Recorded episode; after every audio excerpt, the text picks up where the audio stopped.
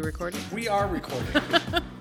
All right. Welcome back. Thank you. It's been like 900 years. It has. Where have you Or a month. Um, well, I think our last show was mid April ish. Our last show was mid-April-ish, yes. Yeah. Yeah, we did. and it's funny because we've done one show in March and one in April. Yeah. Eh, whatever. We're a monthly show. Um, I basically traveled the entire month of May, so that was part of it. And anytime I was here, I've been doing various work and home improvement projects.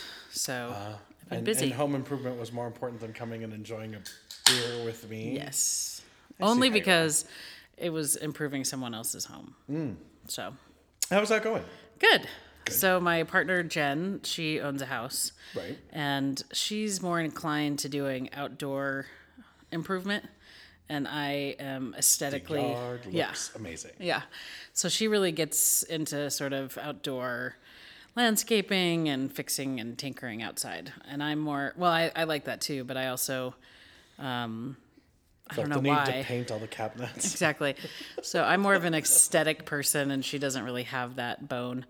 And um, so I started a project about a week and a half ago, and she helped with some of the um, hard labor. So her house, one of the hallways is sort of one of those long hallways with two bedrooms on one side, a bedroom, and then a bathroom. Mm-hmm. And the previous owners had this like fluorescent white paint all over the place, and all the Fluorescent white? well, just like the brightest high gloss white you've ever seen in it. So it was just like really it's white. like, Get me some crayons. Yeah. It's time to draw. and it was chipping and painting, or paint was, you know, Peeling. falling off. And so that combined with the fact that we bought new doors because the doors were really old, like Mm-hmm. sort of dark wood. And it just made 1970s. yeah, it made the hallway look really dark. So we bought new doors, painted those, repainted all the moldings and trim white, but a more reasonable white, and then repainted the walls. So that was my first project, which I just completed. And then we'll move on to the next room. And I think probably by the end of the summer, early fall, I will have painted most of the indoors of the house. Nice. I like painting. Well, It's those a, are good projects. it's a sort of zoning out, painting, paying attention to detail, using my hands. I like that sort of stuff. So Very cool. when I wasn't traveling over the last month, I was doing that. But I, I went lots of fun places. Very cool. Where all did you go? Because I went nowhere in the last month. No? No. Wow. Well, usually you're the one that travels more, but um, now that I'm done with the campaign and the legislative session, I've traveled a bunch. So I think our last podcast either was right before or right after I got back from Seattle. Um, I was in Seattle for a believe few days. I don't know because what's funny is I just listened to the podcast that was right as you got back from Miami. And I was all pissed off again that you were in Miami. And that's because we've had such shitty weather that I'm like, ugh, I want to go to a right beach.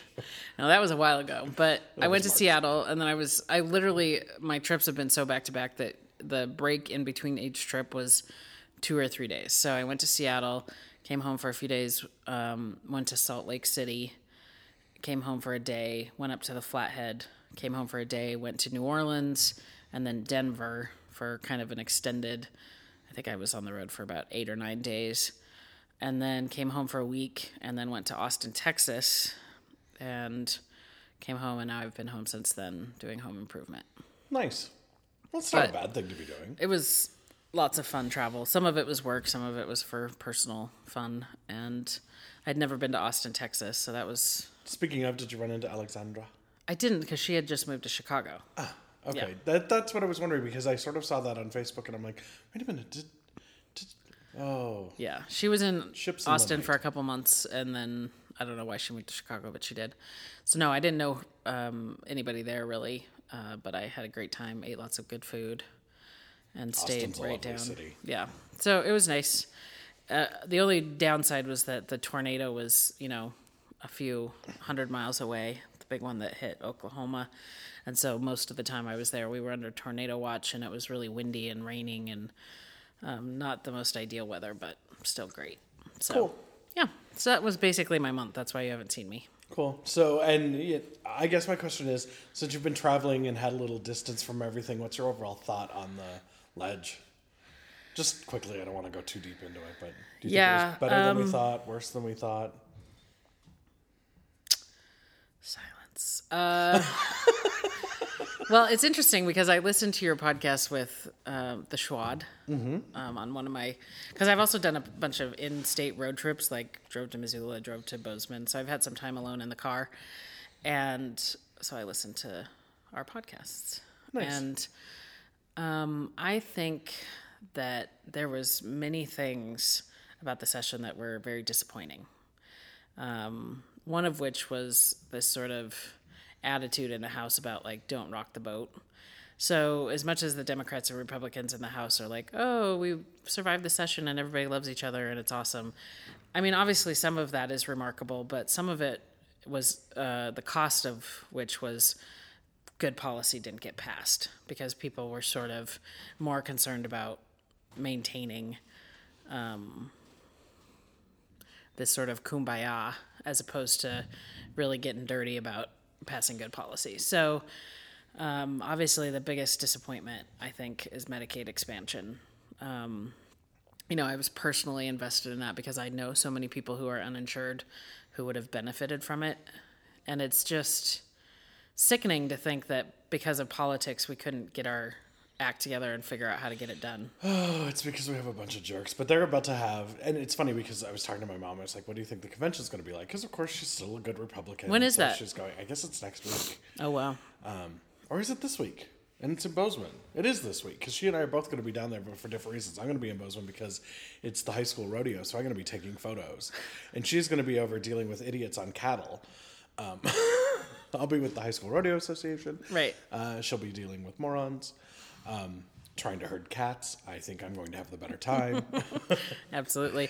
Especially with the rift in the Republican Party, which, Which- Marnee Banks just did a great special about. But and and her special was awesome. But the big thing is is that I think that rift has gotten bigger since the session ended. yeah, because everybody went home and, you know, talked about it and got Right. pissy. And, And, and the people that, you know, elected um, the the crossover coalition is what they Mm-hmm. were ended up being dubbed. But I like to call them the uh, Republicans that have brains. they called themselves responsible Republicans. Right. Um, as opposed to the Wittich and Priest kind, which we will call the soulless bastards. um, the the Republican Party is experiencing the schism on a level that I don't think they imagined possible, and it's really going to hurt them. There's almost no way I can see that they will recover from this. Yeah, so there's this big rift that was sort of exacerbated by the legislative session and everything that happened. And then you have all of these people reacting to the legislative session. So you have reasonable conservative Republicans who are like, these ultra conservative Republicans are ridiculous, right? Mm-hmm. And so they're saying, we don't identify with these sort of policies. And many of them care about things like Medicaid expansion and other things. So it's sort of the fallout of the legislature is also exacerbating that. Then you see things like young Republicans coming out and saying, hey, we don't adhere to this ultra conservative viewpoint. We're more in line with this more sort of responsible Republican. So I would love to be a fly on the wall at the Republican convention. I don't want to be anywhere near it, and I'm going to be in the same town. And- See, I totally would like go under disguise and go watch because during the session, like anytimes the anytime the Republicans caucused, I totally went because I have a fascination with Republicans. Like I had to work with a lot of them this session, and I also just find their dynamics fascinating because there is such a strong energy there, and Democrats are always so boring. you know but the republican convention would be like super i would have to like morph into some other character because i would be readily identified but i think it would be super fun to watch See, and I don't think it's fun to watch because I've been around it so long that I understand exactly how the crazy is going to go, and I'm just like, ah, I've seen it. yeah I don't need to be. Involved well i really hope those um, you know more reasonable cons- uh, republicans will make a show and sort of stand up against this ridiculous conservative um, movement that's happening. Although the f- the money is with Priest and Wittich and those guys, so it'll be interesting to see what yeah, and that's the interesting thing because the the, the dark. Okay, so first there was Marnee's thing, but then there's also the dark money group Mm-hmm. that, or the anti dark money group, I should say, that's putting together their proposal to stop things like American Traditions Partnership or Mm-hmm. another toilet paper. Uh, that's what we're going to call them. from now right. on. the to stop them from having the influence that they've had over uh, elections. The whole um, donation to a political entity and not having to tell people where you're getting your money. is ridiculous. And none of those campaign finance bills passed this session. None right, of the and that's big because of Wittich and Priest, and you know, and there's there's some other things that I I've you know I've, since the session has been over, I've been able to widen my view from the issues that I you know felt had to have my focus this time, which was you know equality issues for the most part. Um, one of the issues that I missed that I'm kind of surprised about is um, the push that was uh, put through trying to close the state mental health hospitals, and um, and specifically how that was going and what exactly was happening there. And it's another one of those instances where you have a clear conflict of interest and nobody's saying anything, and it's making me crazy, like crazier. so So you- I don't know. I, you know, we get farther away from it, and I've had obviously I had the discussion with Schwad. I had the discussion with Bryce Bennett as well I haven't listened to that one yet. and um, there were a lot of good things that happened in the session. There just weren't enough.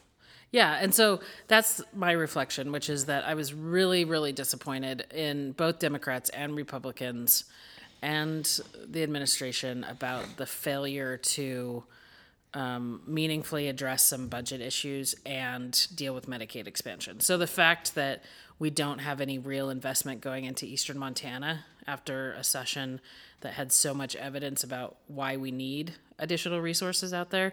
You know, the governor ended up having to veto a funding bill that basically was going to fund across the board different things in eastern Montana and he vetoed it because the whole budget was over. You know, so we didn't address the need to sort of balance that situation. We didn't address Medicaid expansion, which I just it makes me sick to my stomach to think about all the people that could be getting health care that won't, you know? Right.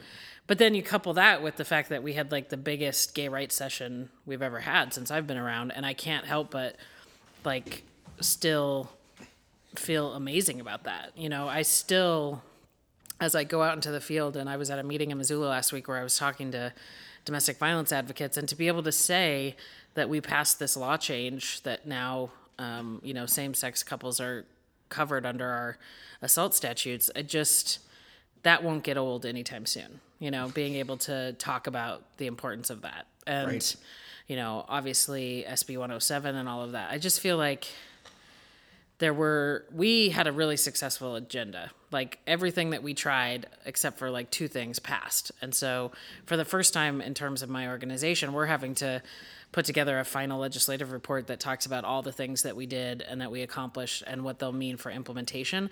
And usually we spend our whole legislative report sort of being snarky about all the things that went wrong you know? I was saying that to a group of people the other day. I was like well this report's going to be much more detailed because usually we just going to be snarky you know? Yeah. like we either beat you or you beat us. And this time we actually accomplished something. so overall from my perspective like it was a good session because we were successful we were only successful at getting those things done because we had reasonable republicans who worked with us Right. So we need some more of those. yes So but I'm glad it's over. I think um, traveling after the legislative session, you know, usually my habit is to go to a beach. So right, but you went to one 2009, away. 2011, I went um, to the Caribbean both times for like a week. This time I And did I not. would like to point out both times she went uh, mysteriously after she was there, the rum was all gone. right, exactly. So, you know, I'm glad I still traveled because it helps you get perspective and you sort of just get your head out of the game really quickly. I wish it would have been on a beach, but I'll, you know, take traveling to various cities as a substitute. But I feel like the session is definitely done and closed and over, and I'm moving on into real world. Into the real world. Oh, so you're joining a cast on MTV? Exactly.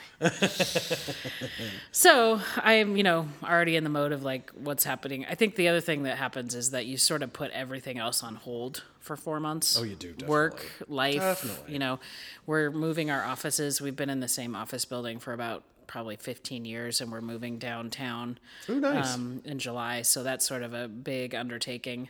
So I have plenty of other things to keep me busy, but I think the thing that's still um, when I sit and think about it, the fact that we didn't do Medicaid expansion is just gross. But everything else, I'm sort of Well, what's interesting With. about that now, I, I have a problem with the fact that we didn't do Medicaid ex- expansion as well, just because the numbers are. And, and this is one of those things where, you know, the Republicans, you know, you're supposed to be good at math and understand how this works, and you people fucked it up. Um, but the other side of it is, um, the new health exchange has launched its website, and they've got a calculator on there showing you what your um, cost would be for healthcare through the health exchange, which I thought was pretty interesting because I had gotten quotes because I don't have insurance. No, it's not the best situation to be in, but that's you know just reality. I'm a small Right. business owner, and when I got a quote, the last quote I got for insurance, it was eighteen hundred dollars a month. Right. I'm like, that's more than a car and a house. And that, eh, you know, and I've never spent any time in a hospital, never had a broken bone, I'm never sick. Right. There's absolutely no call for this. And yet that's exactly what I was dealing with. And then And I yet, would, if something happened to you, you'd be bankrupt. You know, well, Like, but I'd be the thing. bankrupt even with the insurance. That's Right. the thing. Exactly. You know, I mean, so it's, a like- lose lose decision. Well, but it's one of those, okay, well, and I look at it this way it's like, I'm going to be bankrupt either way if something major happens. Mm-hmm. You know, that's just the way our health system is right now. Everybody goes through that. Right. But if something major happens and I've been paying $1,800 a month and I still end up bankrupt, I'm also going to be pissed. right. Exactly. So, you know, there's that. But I was looking at the health exchange, um, which they put a website up. I'd put a link in the show notes, but I never do show notes for our show. Whatever. Um, but can you can look, you can find Google it on Health Exchange. Right, Montana Health Exchange, and it'll come right up. And uh, they've got a calculator in there that you can put in what you made last year, how big your family is, and what your insurance rate would be. Mine, 184 a month. Well, see, that's the So thing about the 10% of the exchange. cost. But the exchange, it it still covers a gap of people. It covers people who don't have insurance, who are buying insurance on the open market. It is based on your income, and there's all these subsidies from the federal government so that insurance companies actually will do this. The problem is that there's still this gap between people who are um, can afford even that and who can't afford anything. And so that's Right. what Medicaid expansion would Right, partly and the Medicaid address. expansion. I think, I think what'll be interesting though is to see what the what the numbers gap is between the number of people who can afford it with this. I mean, one of the things that I fall into the category of cannot afford health insurance is because at the rates that it's at right now, it's ridiculous. Right. But with the exchange rates coming in, it's low enough that I can do it. Right. You know, and I'd be I'd and there will be plenty happy to. plenty of people who can, but there'll be some that can't, and then Right. you have this thing where then you're supposed to be dinged and get a tax penalty, you know, and all this other stuff. So it's just sort And of so hopefully the if you're in that window, then Uh, you're hopefully screwed. that window goes away. But it'll be interesting to see where that window is after everything is in place. Mm-hmm. So one of the things I found very interesting was the ACA has gone into effect already in California, and their rates are anywhere from forty to seventy percent lower than what they were before.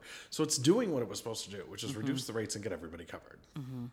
I wonder, and I'm not sure about this, but I wonder what impact it will have on businesses. So, like as a small business um, person as well, we have a staff of five. Right now, we're spending about six hundred dollars per employee per month. So, you know, even though we have an established health insurance, will our rates go down? Could we go on the exchange? You know, that kind of stuff. Like, I don't know how that works. Yeah, yet. some of that's in there on the site about how you would get onto the exchange and, and use it because there's a link for small business owners, and I was reading through it because, of course, that's me as well. and um, I don't know. Yeah. I, I mean, it's just one of those things where it's not really lined out very well, but it is interesting. It looks like what they do is the small business owners they ask you to. You know, pay your people well so that they can afford the insurance that's on here. Mm-hmm. You know, but this is a better place for them to get it. And I think, you know, quite frankly, I always thought it was interesting that the state pays so much for their insurance because that's a ridiculous amount of money that gets paid for each employee of the state. Whoever did that negotiation was blind. but, you know, that being said, why isn't the state in that same pool? Because if we put all those people in there, the, the rates are going to go lower. You know, yeah. Well, buying power. we're not health insurance experts, but certainly was a disappointment. Yes. Especially when you look at all the other conservative Republican states that did it because they got their act together and did Arizona. something. Yeah, mm-hmm. exactly. When Jan Brewer flipped off Arkansas, the president, still managed Arkansas, to do this. come on. So, anyways, Yes, happiness so what else has been going on with you since we saw each other last?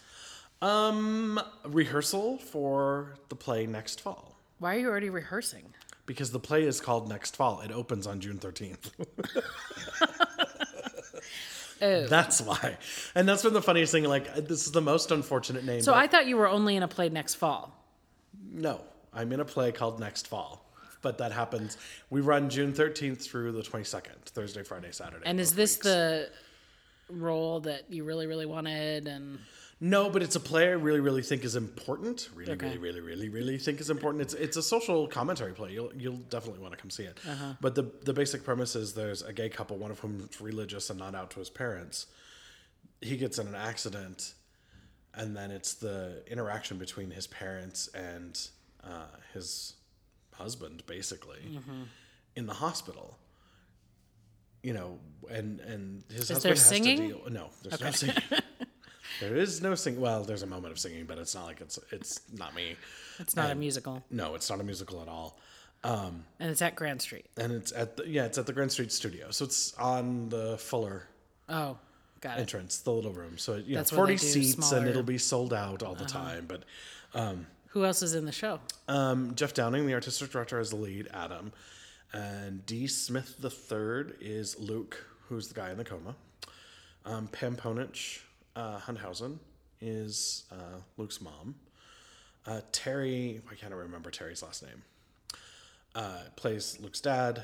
Um, Abby Nyhoff is in it as Luke's or as Adam's best friend, uh, Holly, and I'm in it as Luke's ex best friend, Brandon.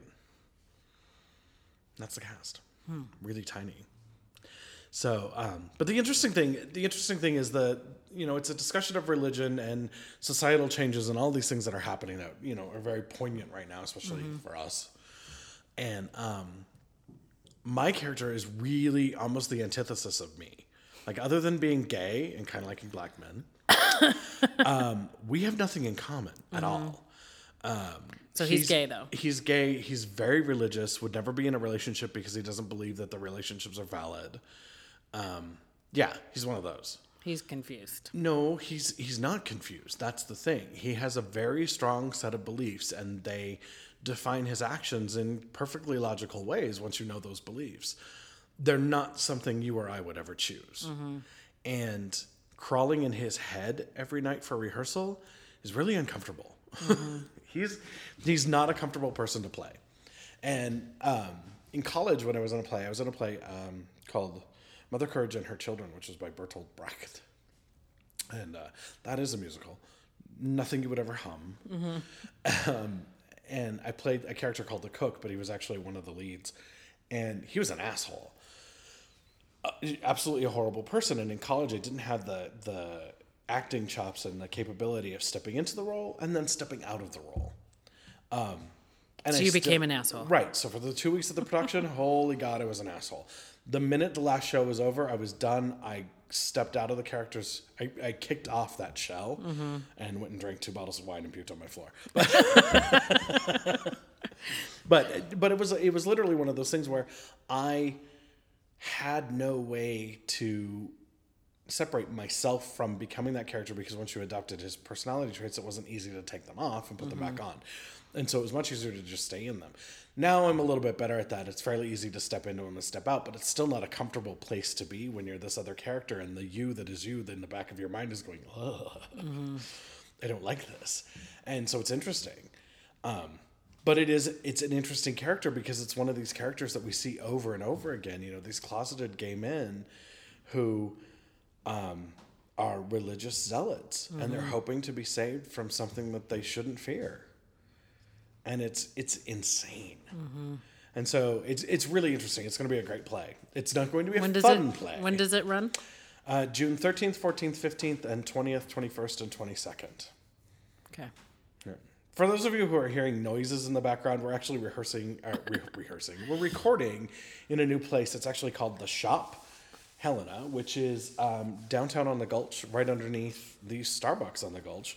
And what it is is it's the new co-working space that just opened up. So if any of you people out there are freelancers or just want to have a separate office from your home office and are looking for a place, if you go to the shophelena.com, you can check it out, see it. It's actually very reasonably priced. Priced. It's a beautiful space. Dark right now because I turned off the fluorescent. It's too bad they don't have like a little pulley system where I could order a Starbucks right now, though. Because I'm pretty sure that's who is above us. I know, but wouldn't that be delightful? Exactly. Like, uh, venti, please.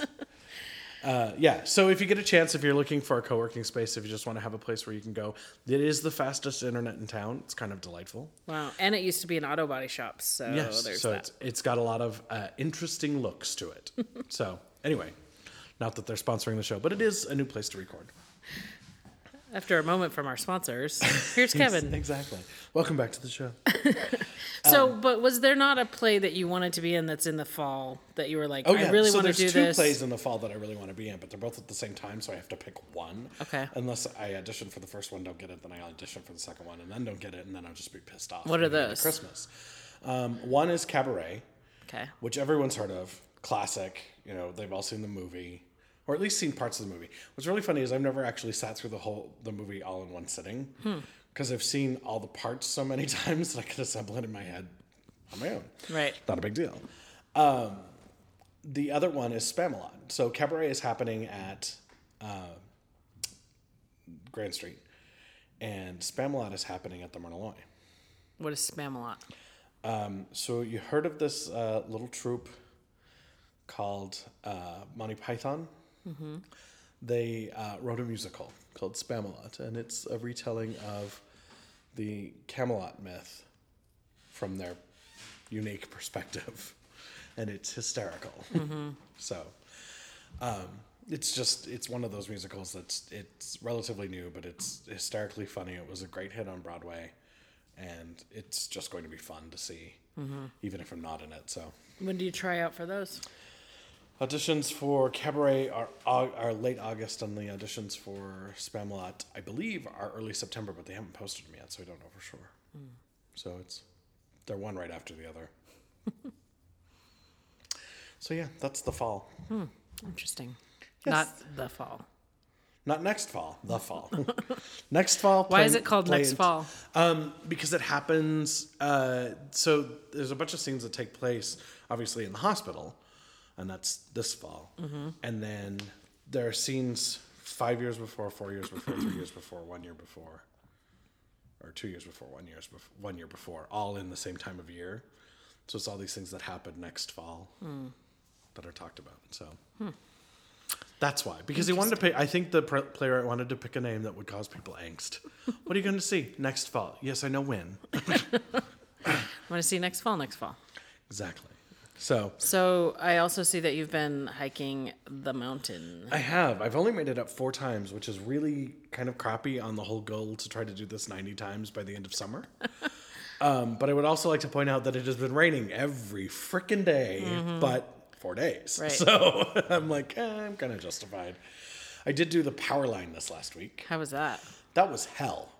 By That was- yourself? I did it by myself, and part of the reason that I did it by myself is because I don't like making anybody else wait for me Mm-hmm. when I'm going up the mountain, and it, I always feel bad because I go up the 1906, and I'm down to the point where I think last time I did it, I think I stopped three times for a Mm-hmm. little break, you know, a little two minutes, catch a breather, stretch my legs a little bit, no big deal, Mm-hmm. and then continue on. Which those I don't have a problem with making anybody wait for me on. I'm like, yeah, fuck you, we've got a good view. Right. 1906 trail. That's beautiful. Powerline trail. It goes straight up the front of the freaking mountain, and it's like doing lunges up the mountain. And so it's walk 10 steps, turn around, breathe really heavily, sit down for a couple minutes, lather, rinse, repeat the whole way up the, the mountain. And what's really funny is It's that why most people don't go that way, Kevin. Right, but I, you know, I figured I better go that way so I can at least say I've done it. Mm-hmm. Um, and then uh, I will get into that in a minute. But the other thing about the trail is when you do the 1906, it's 108 flights of steps according to my Fitbit. And the Fitbit, it always says it's 108 flights of steps, so it's consistent even if it's not, you know, what you consider a flight of steps. It's always 108 of what it considers a flight of, flight of steps. So great. The Powerline Trail is 113 or 130 flights of steps. So, because you hmm. go up one part and then come back down and then go up again to get to the hmm. peak of the mountain. And so, like, so it was one, it was harder, two, it was more steps up. I was like, ugh, kill me now. and um, turns out, so it takes me about, uh, when I hike the mountain, it takes me about an hour and a half to two hours to do everything on the 1906 to go up and go down. Yeah, it's about an hour and 15 up, 45 down. So two hours. Um, it was about an hour and 35 up the power line and half as many steps.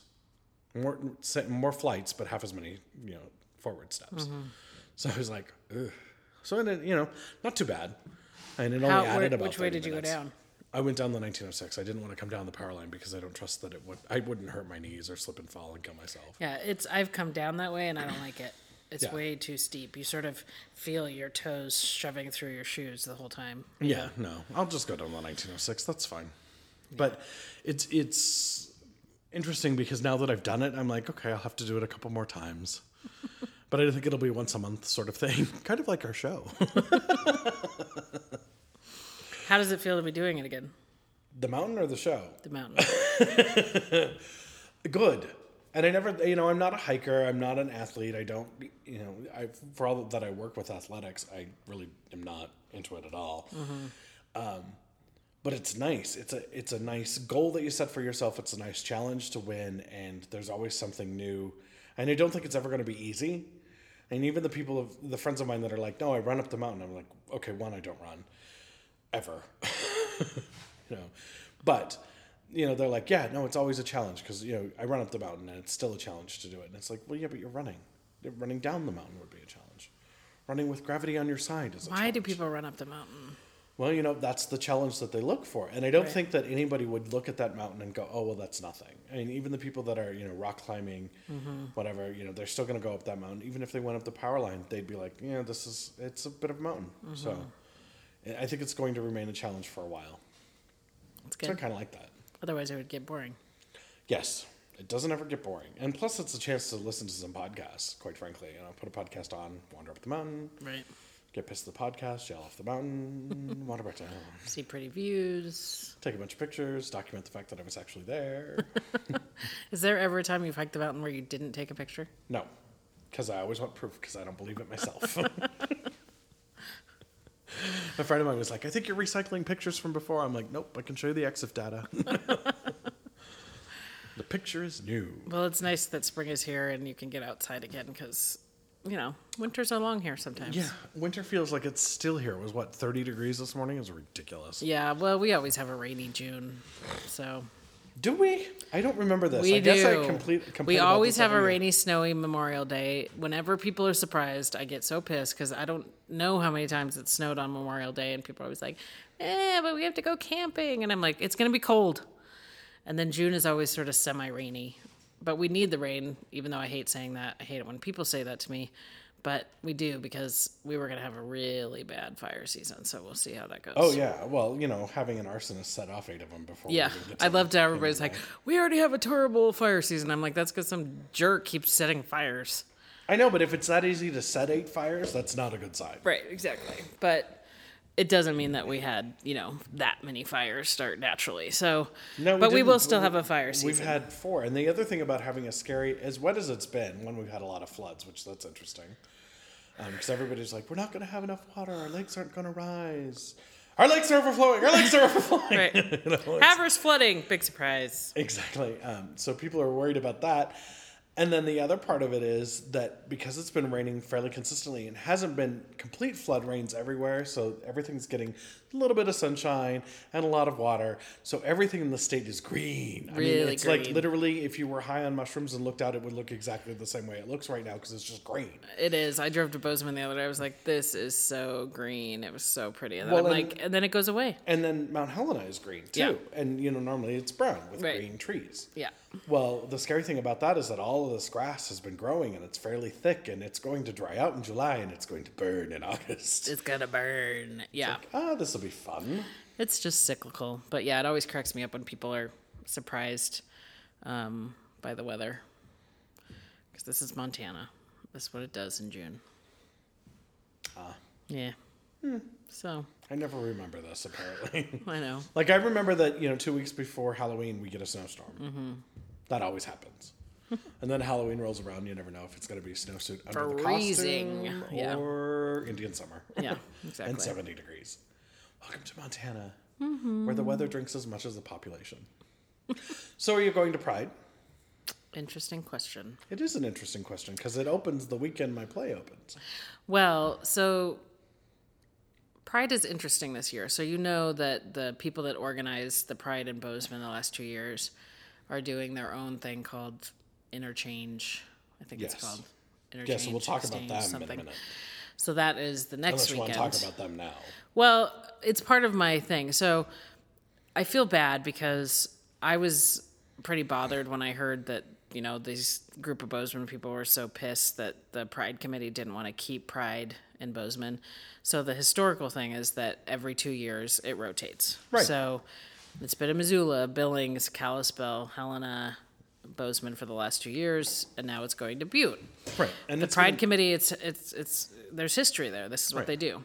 And Bozeman approached the Pride Committee and said, "We did such a great job the last two years. We think we should steep, keep it here and have it be an annual event." And the Pride Committee said, "Eh, no." Well, let's talk about what they actually did for a good job. Their first year was great. Their second year, they lost thousands of dollars. Really? Yes. Hmm. So you know, Well, they put on a they- good show. Yeah. Well, they put on an okay show. I don't need two nights of the same drag queens, and I certainly don't need out-of-state drag queens. Yeah. Followed by in-state drag queens. Yeah. No offense to the in-state drag queens, but you're not that good. Right. So, anyways, I mean, obviously, in terms of production value, the last two years have been a much bigger deal than any of the prides before. Like, we have one drag show, we have a dance, we have a parade, we have a thing in the park, but that's been it. But the last two years at Bozeman, they sort of tried to go over the top, and there's all these personalities behind the scenes that are driving that. And the Pride Committee was like, we appreciate the big show you put on, but the reality is that Pride serves a different purpose in Montana. Part of what Pride serves is opening minds and making a difference in communities. So when we had Pride in Kalispell for two years, it made a huge impact. Massive. Yeah, and the people in Kalispell were like, "Oh my God, it's okay to be gay up here for a little bit," you know. And the reaction that we had, and the sort of controversy, and the walking down the street in Kalispell with protesters, all of that was really important, you know.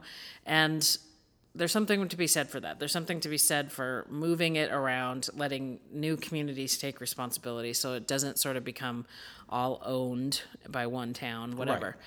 So Because it is Montana Pride. It's not Bozeman's Right. Pride or Missoula's Pride. So there's a lot of behind the scenes stuff. But basically, what happened is that Pride decided to keep it moving. It's in Butte.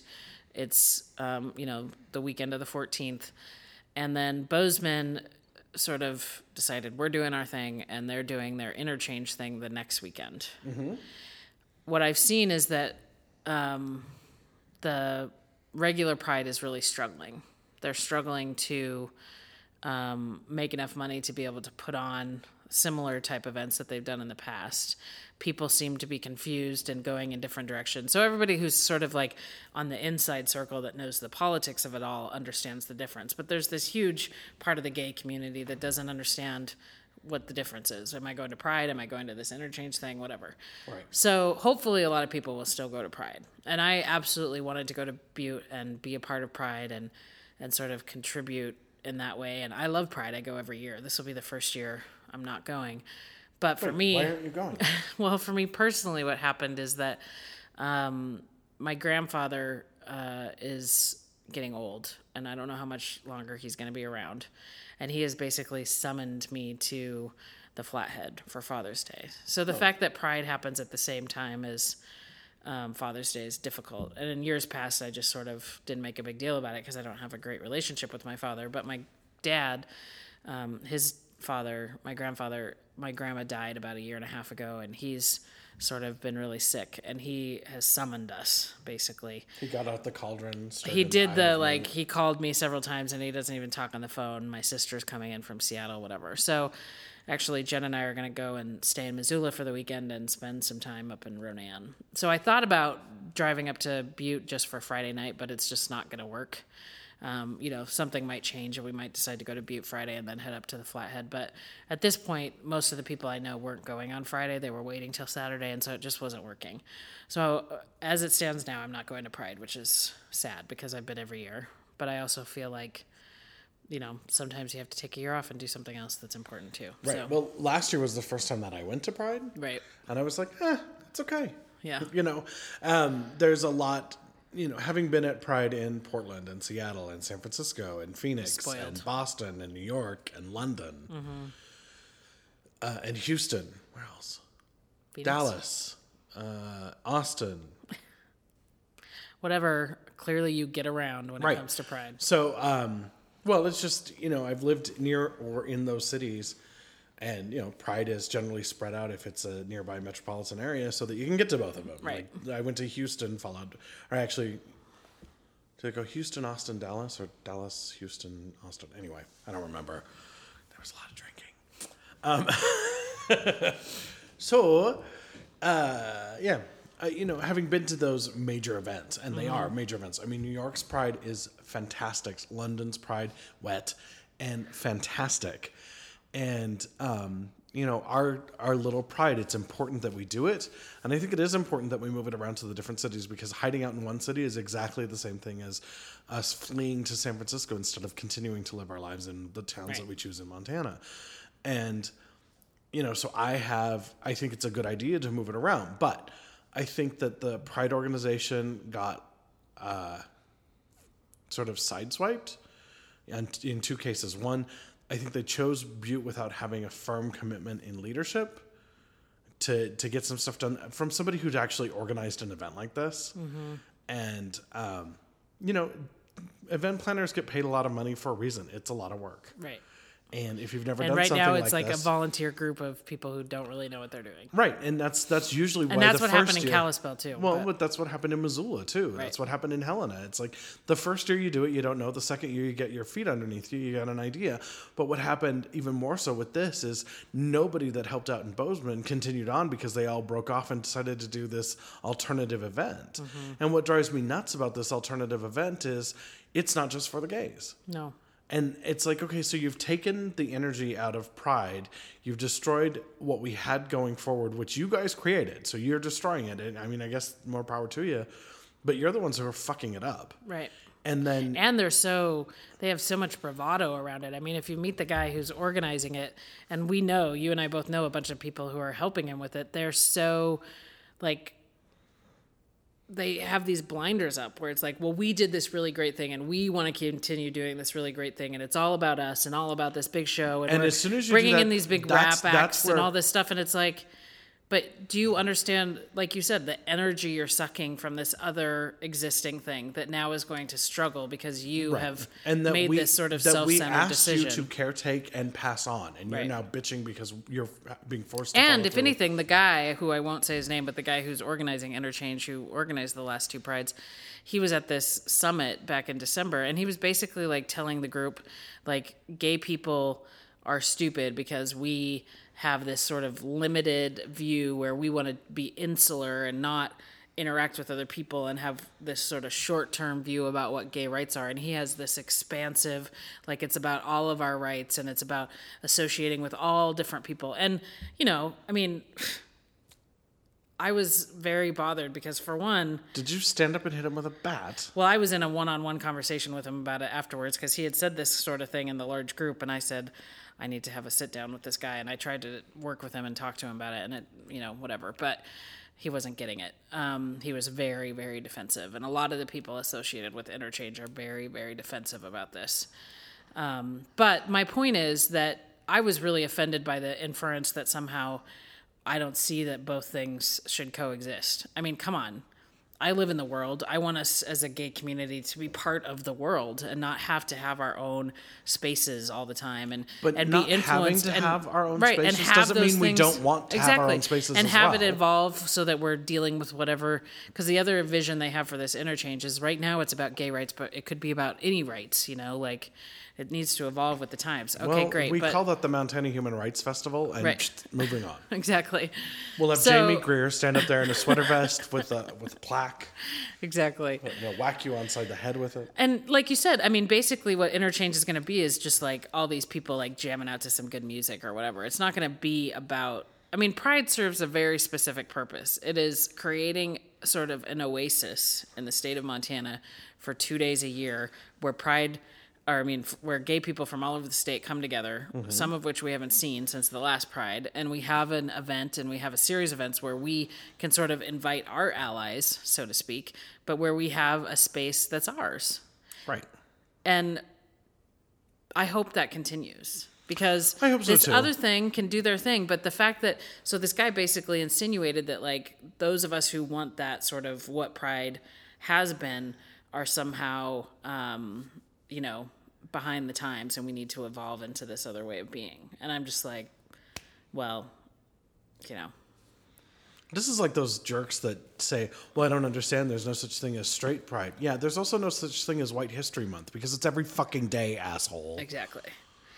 So I feel torn because um, I really want to go to Pride. I hope all the organizations continue to support it. I hope everybody continues to go. I personally just can't go this time, and now it feels like somehow I'm not supporting it, but it's absolutely important. I think one of the things that's an issue though is as this sort of momentum builds and these people sort of fade away who have money and resources, you're relying on these volunteer people in Butte who, like you said, have never organized an event. They're trying to pull all the different pieces together and it sort of has become cost prohibitive in some ways. So as an organization, we used to sponsor Pride, right? Mm-hmm. And the sponsorship was like three hundred dollars, and we could afford that, and we did an ad in the program, and we did a table, and we did all that stuff.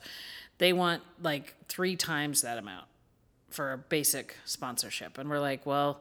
We want to contribute, but we can't sponsor that much. And it's because they're trying to live up to this expectation of what Pride is supposed to be now that Bozeman did this big show. You know, Pride in Billings or Kalispell or Helena, Missoula was like we rented out a bar or we, you know, rented out a hotel room and had a DJ and like had a party and a dance. Why right. does it have to be such a big deal other than that? Well, it doesn't. Like you to... said, I can see drag shows anytime I want. Right, and it's you know if you can put on something like that, if you got the resources to do it, more power to you. But if you don't, don't worry about it. Right. You know, make it. You know, Montana Pride. Let's have a parade. Let's have something afterwards where we can all get together. Let's discuss about the things that we've done that have gone well. And but it doesn't need to be a big show just because Bozeman no. did a big show. Right. And Bozeman made it into this big theatrical event, but it cost them. Mm-hmm. I mean, I'm sorry, it cost them a ton of money. And and oh, by the way, it wasn't perfect, just so you know. And well, in the Bozeman. yeah, exactly. Where exactly you had some were good musical all, acts and stuff, but well, come on. Where were the tables at? I never found them. Exactly. I was there for two days. As somebody who them. Had a table, when when you go to the student union building and where they had the big drag shows at night, uh-huh. there was a room way back in the back where they had all the tables set up. The only time the tables were open and anybody was in there was like for an hour before the show. See, and they could have had them. There was and nothing else going on in the sub, and yeah. I asked. I specifically right. asked. Well, there the, was workshops on Saturdays. Well, no, I asked the coordinator. I was like, "Why couldn't these booths be out in front of the building?" They go, "They didn't ask." Yeah. Jerks. Right. Because so, the whole point was the big show in the room with the big stage. Right. And well, in the big show and the big stage, those drag queens made money, and the company that put that on made money, but Pride didn't, and so there was no money going into this next year. Yeah. Well, and the guy that is doing interchange was the one that made the money. Oh, and now he's able to put on interchange with a sixty thousand dollar budget. Hmm. Well, maybe there's something wrong with the way it was. So, if somebody listens to this podcast and disagrees with us, they're welcome to comment yeah. and let us know if they think differently. But yeah, honestly, or maybe come on the show. Yeah, I mean, because we have people that we both know who live in Bozeman who have decided to work with the interchange group, and you know, they're the same people that used to be really supportive of Pride. So explain to us, not. explain what, to us how that works. Yeah, it's it's one of those things where it's like, and this is one of those issues that always has driven me nuts about the gay community. Periodically, we eat our own. Totally. Which is so. Are you cool. going to Pride? Well, I'm going to go over for the parade because I've got the play that night, so I can't right. stay. Um, but the parade was supposed to be at 11 a.m., but I guess it's been moved to like two in the afternoon. I'm like, uh, pushing the edge because mm. I have to leave by four because I right. have to be back here by five. You know, so it's like, eh, do I drive over for just a two-hour parade? You know, do I go over after the show on Saturday night and you know, because then it's like 11 o'clock and just go over for the dance or whatever's going on right. the bowling alley. I don't know. I don't know. I don't know. Play it by um, ear. I know that we have a couple of things going up, and one of them is actually related to Pride, but it's not happening in June. It's happening in July on the 24th. Mm, We're having that? Christmas in July. Who says? So the same group that put on the former felons ball, the original one in February, that actually made money for Pride, mm-hmm. um, we're putting on Christmas in July. Nice. So and that'll be here Where's in that Helena here in Helena at the Eagles again. Yeah. Another dance at the Eagles for the gays. Yay. Um, basically, everything about the former Felons Ball is going to be returning, except for that we'll have Christmas decorations instead of a rainbow. so oh, we have to have some rainbows. Well, maybe. Can rain- we have a rainbow Christmas tree? Oh, absolutely. Okay. It'll be the gayest Christmas tree ever, covered in liquor and glitter. Well, if you need. Um, Zach and I also had the gayest Christmas tree ever. It was like a little mini tree a couple years ago. And we, you know, like the thing that you put on the top of the tree, we mm-hmm. have one that says Diva and it's purple. So I'd be willing to contribute that to the rainbow. That Christmas would be tree. delightful. Um, so yeah, so we're doing that. No, and it's the, pink. And the reason that we're doing that is because uh, we figure that even if Pride is successful and actually breaks even or makes money, they could use some money for next year. Mm-hmm. You know, and it's a fun get together in Helena, and it's a month later. Doing something once once a month for the gay And everybody needs the something in the summer. Exactly, isn't a bad thing. Right. You know, and it's a nice little okay. So it's on a Saturday. Come over to Helena. Mm-hmm. You know, come out to the bar and drink and have a good time. Stay at the hotels in town. Yeah. It'll be fun. We'll all go to Shelley's for breakfast. Well, start promoting it on Facebook because people need to put it on their calendars. We will. Okay. So we're doing that, and the then Gay the and thing- Helena rock. the other thing that we're doing that is has nothing to do with the gays, it has to do with cow tipping. We're going to do a fundraiser on July 10th, For which is a Wednesday. We're doing it for the Florence Crittenton House, which is a good, good charity to Mm-hmm. do stuff for. so, tell me how the last month or two of that show went. Fantastic, fantastic. Um, the the crew is brilliant. Everybody that's in the show is phenomenal, even me. And um, um, it's it's it's just it's really really good. And what's funny about it is having been in improv troupes before and knowing how a show can go and how it can work and how it can fail and all those sorts of different things.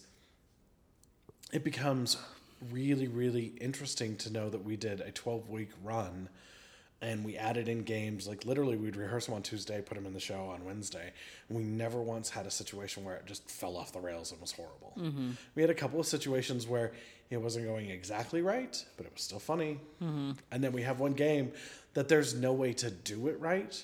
There's absolutely no way you can win at this game. It absolutely is all about the disaster and how big the disaster can be because the disaster is the funny part and it's called uh, shit charades What's but that? basically, it's a combination of telephone and charades. You have to tell somebody a person, place, and thing. But you can only tell them in charades, and you only have a certain amount of time, and then you're dead, and then they have to tell the next person. and so, and the time gets shorter each time. So you start with like two minutes, you end up with like 30 seconds. So they got 10 seconds to get all three things. And uh, it's funny because we've gotten to the end and we've gotten to the point where we can get one of the three things pretty reliably.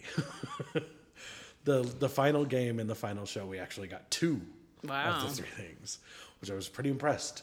But we couldn't get the third one, and that was because the thing was Bugs Bunny, and um, like okay. so the thing was sort of a person. It was very bizarre. so, how did turnout go really good. So, well, we had um, we were getting consistently between sixty and seventy people every week. Um, but then we were originally going to do a show the Wednesday after Memorial Day, Mm-hmm. but the room was booked and a couple of people in the troupe weren't going to be able to do it. And we are just like, you know what? No, we're just going to end it. It's 12 weeks. That's fine. So we're just ending it. So what was supposed to be our penultimate show was actually our last show. Mm-hmm. And, um, you know, so we put out, we, we paid Facebook a little bit to do an ad. I think we ended up spending 40 bucks. Um, we ended up with 120 people there. oh, wow. So that room was packed and hot, and uh, but it was fun. It was fun, and it was a great show. John directed the last show, so I got to act in it, which was really cool. Um, I still got to do typewriter fairy tale, which I think you were there when I did that the first time. Oh, so I get to sit down and type out a story, and I get to determine what all their actions are, but they get to term- to determine what they say. I get to tell them who they are and but I have to do it based off of things that are given to me by the audience. So it's like the story of Hansel and Gretel as they're running their auto body shop or whatever it is. and it's like, oh, okay. So it was it was a lot of fun. It was it was very cool, and um, you know we wanted to stop for the summer because one that room would be miserable. Yeah.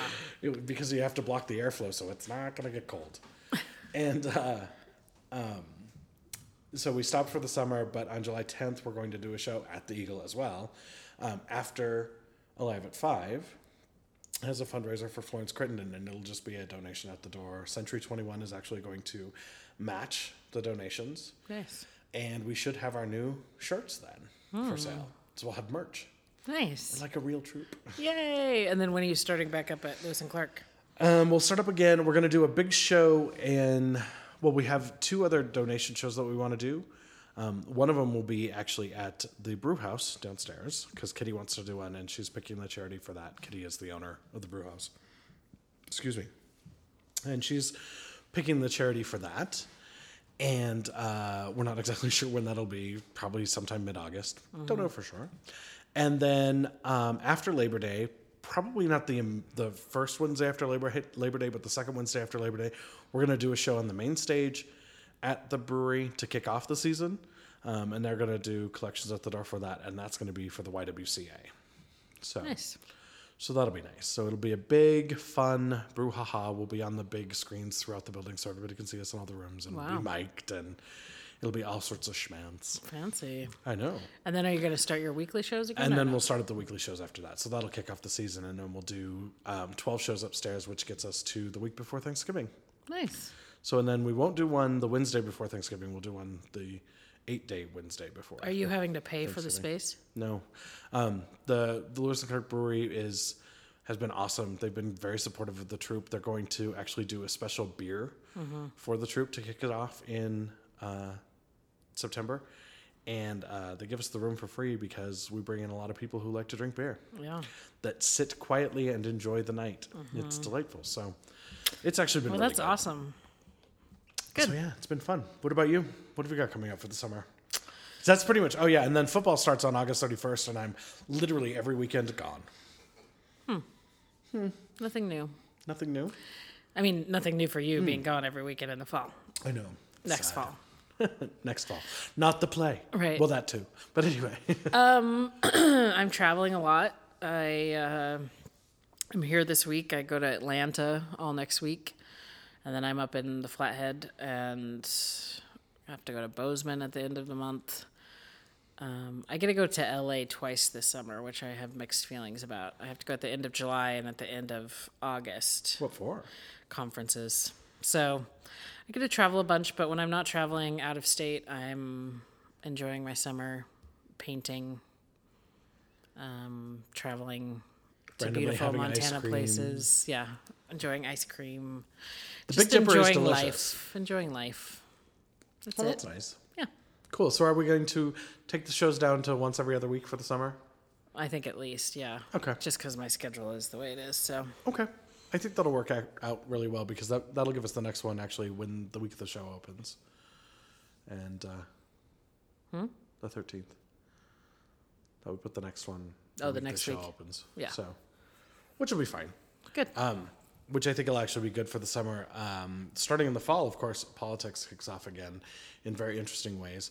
I do want to, the next time we meet, I want to talk about what's going on in New Jersey with their, um, because it'll be more obvious as to what's happening right now. It's just, you know, the senator died, which sucks. He was the last uh, World War II vet to serve in the Senate. I know him as the Lautenberg Amendment. He has he's worked a lot on gun control too. Right. Yeah. And we haven't even talked about, and we shouldn't talk about it now because I have to be. Um, but Max Baucus deciding to Right. retire. Right. We haven't So really maybe next show, in terms of politics, we'll focus on national politics. Okay. I think Let's that'll be fun. And then, um, yeah, because it'll be interesting with the New Jersey thing because everybody's wondering if Cory Booker is going to step into the race or if he's actually going to be appointed by um, Governor Chris Christie, Mm-hmm. um, which is entirely possible because Chris Christie seems to be uh, stepping on the very left side of that schism in the Republican Party. um, plus, Bachmann. Bachmann. Mm. Did you see her retirement? Yes. And we'll have to discuss So maybe, yeah. And maybe we should invite your mom sometime and she can tell us what happened at the Republican convention. Well, yes, because that'll be happening next week. She's this willing week. to give us the dirt. well, that'll be happening this Friday, Saturday. Um, maybe we should do a show next week. Are you around? No, All right, we'll do it the week after. we'll get the after after story. All right, that'll work. Anything else? That's not, that's it. All right, people. Hope you had a good time. It was good to finally catch up with you again. Absolutely. Had you're back. And uh, great Talk to you next time.